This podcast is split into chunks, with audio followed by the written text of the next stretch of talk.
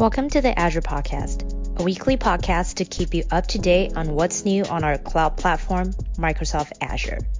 Your hosts Cynthia Kreng, Evan Basalik, Sujit D'Mello, Kendall Roden, Cale Teeter, and Russell Young discuss a different service or solution on each show, with subject matter experts to explain how to get started, how different services work, and how to make decisions in tricky scenarios.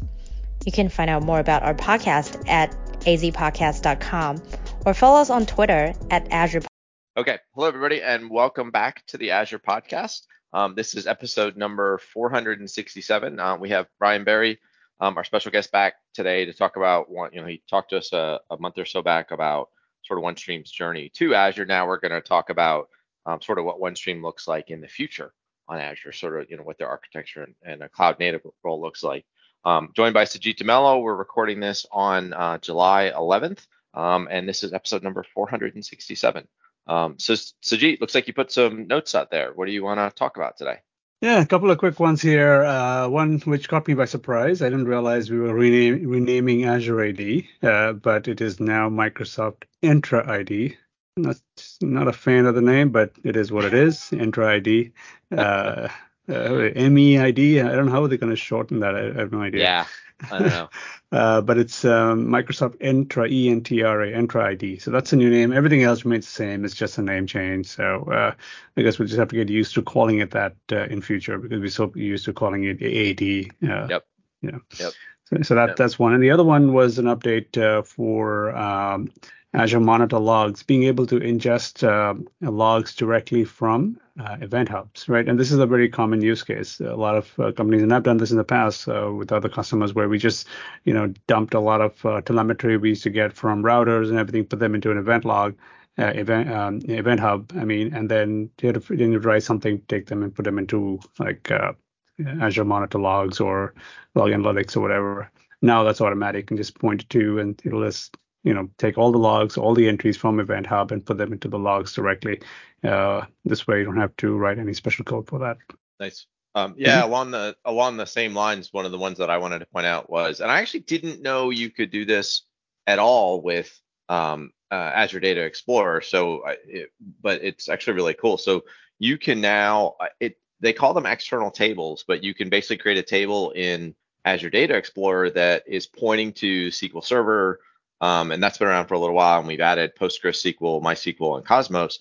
And obviously, you can't, uh, you know, change the data and do inserts and like you could if you were using the relational side of this. But you can run queries against it just like it's a data explorer table, right? It's sort of the old uh, uh, linked server construct from from the on-premises SQL Server world. Um, but I thought that was really cool. Um, definitely, there's lots of data that doesn't all live in in Data Explorer, right? It's nice to be able to access it. Um, the other two uh, sort of networking related. The first is the um, cross region load balancer is generally available. So this, you know, it, historically you've had to say, hey, I've got a load balancer in region A and all my resources are in region A as well. Now you can put your load balancer wherever you want and the, you can direct it to resources wherever you want globally. So you have a lot more flexibility there. Um, sort of starts getting into the traffic manager world a little bit, right, conceptually, but but you know gives you a lot of flexibility. And then the other one and I, I, sort of laughed at this one because i remember early early on you know people were asking for this and it's it's sort of in some ways tells you know we're sort of going back to the on premises um, capabilities but um, azure virtual network encryption is now available right? So so all the traffic is encapsulated. It's all um, you know uh, not really easily visible at the infrastructure layer but theoretically if you get a network capture inside the data center right you could you could undo the decapsulation and you could see what's in there. Um, now customers can actually encrypt traffic between VM to VM traffic within a within uh, a VNet at that point. Um, and so, or I'm sorry, basically be all the traffic for the VMs in that VNet. Um, and again, that's you know adding on TLS on top of all the encapsulation and all of the compartmentalization that we do from all that traffic. So again, you know, isn't something everybody needs for sure. Um, you know, but it's definitely if you're running super sensitive workloads where, you know, just like you have encryption at rest, you know, type things, right? This is a, a feature you're going to probably want to take advantage of. That's interesting. Do, do, mind if I ask a question about that? Like, how, how, does that vary? Like, if you were using TLS already on your own workloads, is that really? Yeah, I was wondering yeah, about the same it, thing. It, so it's not if you're using TLS right in your workload, but you think about there's there's a lot of communications these days that are still done in the clear, right? Mm-hmm. And and the problem with doing TLS, right, is you basically the the server and the client have to support the protocol has to support it natively, and you know sometimes you have to make code changes to make it work. Um, you know, but this way theoretically you could take code that doesn't have it and you just turn it on the VNet and everything would be um, encrypted at that point. Again, it, it won't really see it, you know, from the VM's perspective, it won't look like it's encrypted, right? But if I look at it, it's it basically gets it's going to get encrypted as you go down the virtual stack, right? But if I was to take, you know, again a network trace in the data center, I, it's just encrypted traffic so at the top of the encapsulation stack. That actually creates some interesting scenarios because one thing that really comes to mind, and actually it's a problem even for us, is when you think about uh, you know, the needing wildcard certs for doing TLS, yep. and then yep. you know it gets you, know, invariably, you know, you have load balancers that tend to offload it's complicated. that. Yep. yep. You end up with this like these small segments that traffic is unencrypted, and this yep. seems like a checkbox that could solve yeah. that. I, I think that's the vision for this, right? It, you know, we yeah. we had customers as they were coming on, sort of saying, hey, you know, again, this is why I sort of reference the the encryption at rest yeah. you know thought process which is there's customers say yeah i get it microsoft you know nobody can touch these things you know you're only allowed to you know access stuff within certain you know scenarios and the data itself is in, is encrypted in you know sort of when you're using it but um, you know there there are all kinds of regulatory worlds where this stuff needs to be encrypted six ways to sunday and this is just another layer that you can add on top of that um, or or maybe simplify your infrastructure right from your configuration your management part like managing wildcard certificates is not easy if you're not familiar with it. It's not something you're used to. Now you can say, hey, I just turn it on and it's encrypted, and I don't have to manage their certificates if you don't, you know, absolutely need it based on the protocol. Interesting. Yeah, neat. Um, so cool. Um, so so with that, so so Ryan, you sort of jumped in there, but let's if you would, um, you know, reintroduce yourself because some people may not have caught the previous episode, and tell us who OneStream is and what you do at, at OneStream. Yeah, absolutely. So uh, Ryan Berry, uh, Senior Vice President of Architecture, and uh, you know basically what my my team is responsible for. I've got multiple factions of teams. Uh, uh, I've got one that owns all of our, our DevOps operations and our, engineering organization, uh, but my primary architecture team is focused on on on exploring ways to use and leverage and capitalize on cloud native capabilities that we can incorporate into our platform to be able to light up additional features more quickly than we would have otherwise had to uh, you know incur engineering time to to build ourselves uh, to, to, delight our customers. And what who are our customers? Um, we're in the financial corporate consolidation uh, space. So so um, you know a good way to think about that is um, you know think you know the largest of of the the uh, you know the publicly traded organizations when it comes to them needing to report their earnings uh, to Wall Street. You know, they need tooling like us to be able to take all of their their consolidated financial or to produce their consolidated financial statements, uh, and, and, that involves you know taking data from a plethora of systems and think about all the complexities when it comes to downstream subsidiaries yeah. that are partially owned, all, all, of those complexities that and nuances that the the office of CFO has to deal with. Our platform can help a customer facilitate that. Okay, great. Yeah, and and and the reason you know we had you on to talk earlier about sort of you know your journey to the cloud. Um, but I think you know you you I think you mentioned this in the show. You definitely mentioned this to to me when you and I were talking. But mm-hmm. your architecture functionally is an on-premises architecture that you've brought to Azure. You made some updates and some modifications yeah. for it, but it still is mostly sort of that on-premises architecture, lift and shift type mm-hmm. approach. But you know that's not where you're going to stay down yes. the road, and that absolutely, you know, to your point, slows you down. What do what are y'all looking at? Is this are you looking at you know containers? Are you looking at app services? Like what what what services are y'all looking yeah. at leveraging? Yeah, so uh, excellent question. And our our workload is uh, needs a lot of, of, computational power and RAM. And why that's significant and noteworthy is that services like app services are you were kind of precluded from being able to make take advantage of some of those at scale with or, or in a multi-tenancy manner because you know you th- think uh, of the you know a typical you know some of our larger customers have VMs that are you know 32 cores you know half a terabyte plus of, of RAM. yeah, these are big. Yeah yeah yeah. So so that that kind of uh, starts excluding a lot of cloud services for uh, that are more commoditized for you know microservice type level interactions. Um, so that that is a constraining artifact of, of how we um, you know what, what, our software needs today. Uh, so as such, you know, we're exploring a couple of different options, and and you know, and, and I say a couple because it's it's going to you know we're going to have kind of a, a, phase one. Um, you know, today we, we use a lot of you know IaaS infrastructure, but then you know how can we improve upon that? And um, you know, one thing that we can do, you know, obviously we have a lot of automation in place to produce mm-hmm. and build and, and deploy those VMs. However, when it comes to patching them, we need yeah, we to have automation in place to be able to yeah. facilitate that. So how can we improve that? And actually, you know, this has been a long-standing capability of Azure. We just haven't been able to capitalize on it as you know VM scale sets in in having you know the engineering organization produce an image that can then be consumed and you know by our operations team to um, that contains all the artifacts needed to make our software function, uh, and then uh, you know makes for a very easy vehicle for our, our operations team to deploy uh, that new version of product to a customer. And I think I mentioned this previously that we have an interesting nuance that, that because of the business that we're in, um, you know, as a SaaS provider, we're unique in that we actually have to version our platform because, mm-hmm. you know, as auditors who come in and uh, you know, and you know, evaluate the earnings that a company reports, and it has to be has to correspond to you know some traceable version of a platform used to produce those numbers.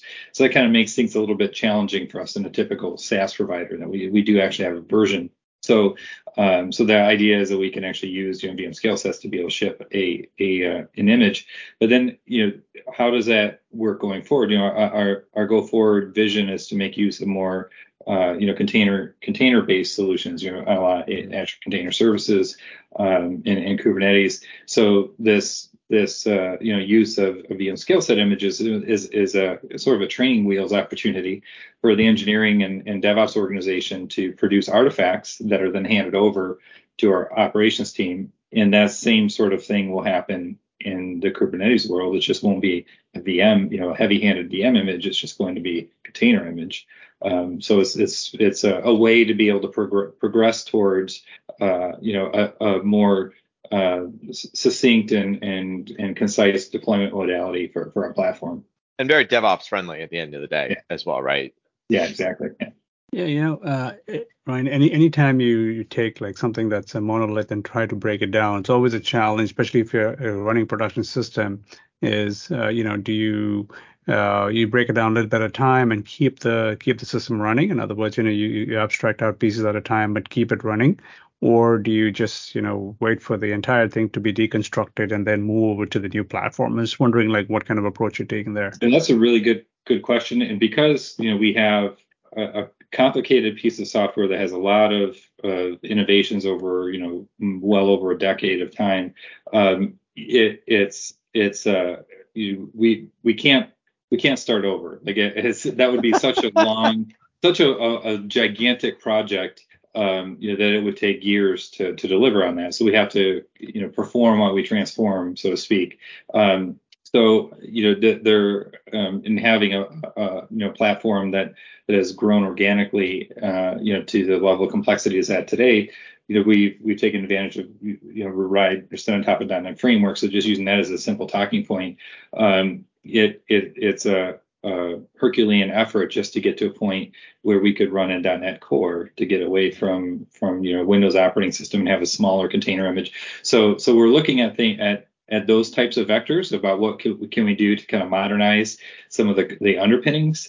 Um, and then you know as we advance forward, you know we, we could start looking at you know how can we you know start peeling out services that um, uh, that might be beneficial to our customers as well as us to peel out, you know, maybe things that could be shared in a multi-tenancy fashion that can be, you know, scaled up independent uh, of, you know, a customer environment, um, you know, allowing customers to benefit from added perfor- additive performance as well as us to be able to benefit from, uh, you know, simpler deployment uh, you know models. But but today you know we kind of have to deal with these constraining guidelines that our customers have imposed on us, and, and uh, quite honestly, the financial you know regulations have imposed upon us.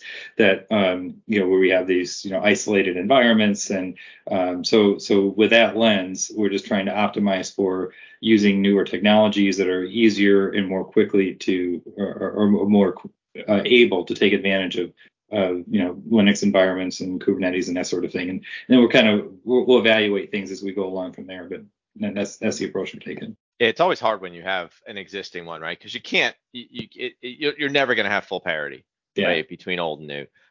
So, so the application side that you were talking about, right? Uh, sort of the the maybe the middle tier, or or I don't know. These days, we don't really talk about three tier architecture, but but the non-database stuff, right? Yeah. Like it's it's generally pretty easy to start carving out, you know, an API here or an API there, right? And and moving that over to containers. What um what are you able? What are you thinking about on the database side? Because because y'all do a bunch of processing in the database. Like the database itself yeah. is a heavy part of that computational piece. Yes, absolutely. And, and and it's databases are memory and, and storage and compute hungry, right? They will take as much as you give them.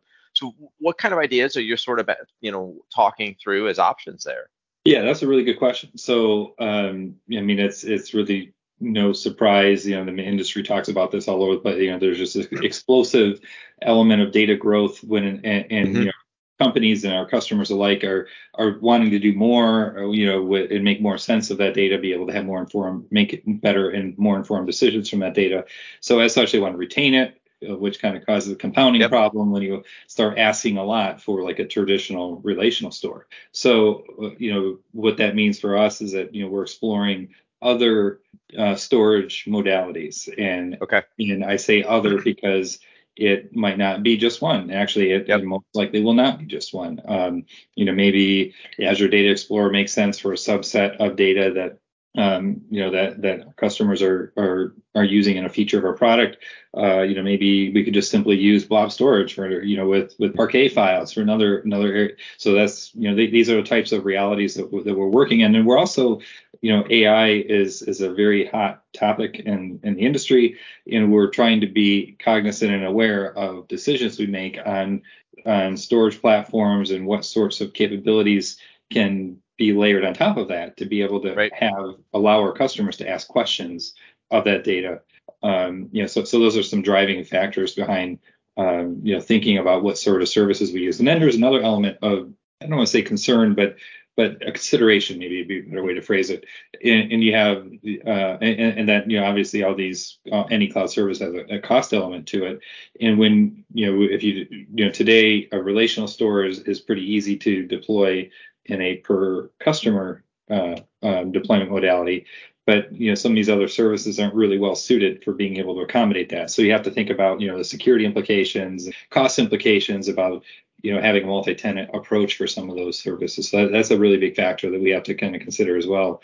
Um, and then the whole litany of things that go along with that when it comes to DR and and HA. You know like ADX is a good example. Like how how do you uh, you know, what's the DR story for that to be able to, you know, copy that data into another region and and make it available should it be so. So those are all considering factors, but but the the short of uh, to kind of be succinct and direct to the question you asked is that you know very much I, I think that in a cloud or SaaS world that you know I, am a firm believer of a poly, polyglot type architecture where yeah. you have lots of different storage in you know uh, modalities depending on the type nature of data so, so I suspect that you know, not necessarily saying that that y'all are going to go this way, but yeah. um, you know, products like the new Microsoft Fabric that we announced, right, where it's using Parquet as the base yeah. format across multiple, you know, services. I think like um, you know, Synapse and all the other services are going to be able to, you know, sort of treat Parquet as a standard common format. Like you're probably going to be in that kind of thinking, that kind of world, right? Yeah, yeah, absolutely. Yep. Yeah, we we we've been paying attention to some of those announcements, uh, and and uh, you know very much plugged in with our Microsoft team and, and understanding uh, the impact and, and implications they have and some of the decisions we're making. Um, but so so yes, that those those are very interesting to us. You know, when it comes to the shared compute that kind of yep. exists behind some of those services, and and um, uh, and actually, quite honestly, making it simpler for for companies yeah. like us to be able to consume those services from a, a, a compute standpoint. Yeah, because uh, I was thinking about that as you were talking about a poly- polyglot world, right? The the upside to the polyglot world is your data can sit where it's going to sit, and you can sort of consume different data formats. The downside is you you have to manage that, uh, yeah. you know, and and you have to you know configure it, set it up, make sure it's performant, and and at some level, although there there are definitely downsides to you know one big massive you know SQL Server engine somewhere there's upsides to it in terms of you only have that to manage, right? You don't have all these different pieces. And you're going to pick up all these different pieces. Um, how, how does you know you were mentioning earlier that part one of the areas that you have accountability for is the DevOps part of of, of your infrastructure. Um, DevOps and containers go hand, like those things are super tightly wedded. Is some of what you're looking at the evolution of what you can do with DevOps by moving to that world? I mean, because DevOps will work with IaaS. It just yeah. it's not as clean and crisp as as it is yeah. when with containers. No, I, I, absolutely, and and you are spot on. There there's um you know some you know being you know historically having roots in the on-premises world you have installers and yeah. such that that our engineering team is used to producing and and testing and validating. So um and, and you know we'll, we'll, continue to do so for for you know some, some time. But why that's interesting and worth mentioning on the devops side is that you know the, historically it's just been a matter of having build automation that can produce those artifacts and then they get handed over to somebody else that and that somebody else is in, you know, has the special keys of the kingdom and can provision images in the production world and such. Um, so the lines tend to start blurring when you start modernizing. And um, you know, I mentioned, you know, the the training wheels of of using VM scale sets, like as a as a, a very real, uh, um, you know, scenario in which we're trying to we're, we're, the lines are blurring between the engineering organization delivering uh, you know binaries and, and innovations our customers are, are are leveraging, and then the team that's responsible for owning and managing, maintaining, operating that.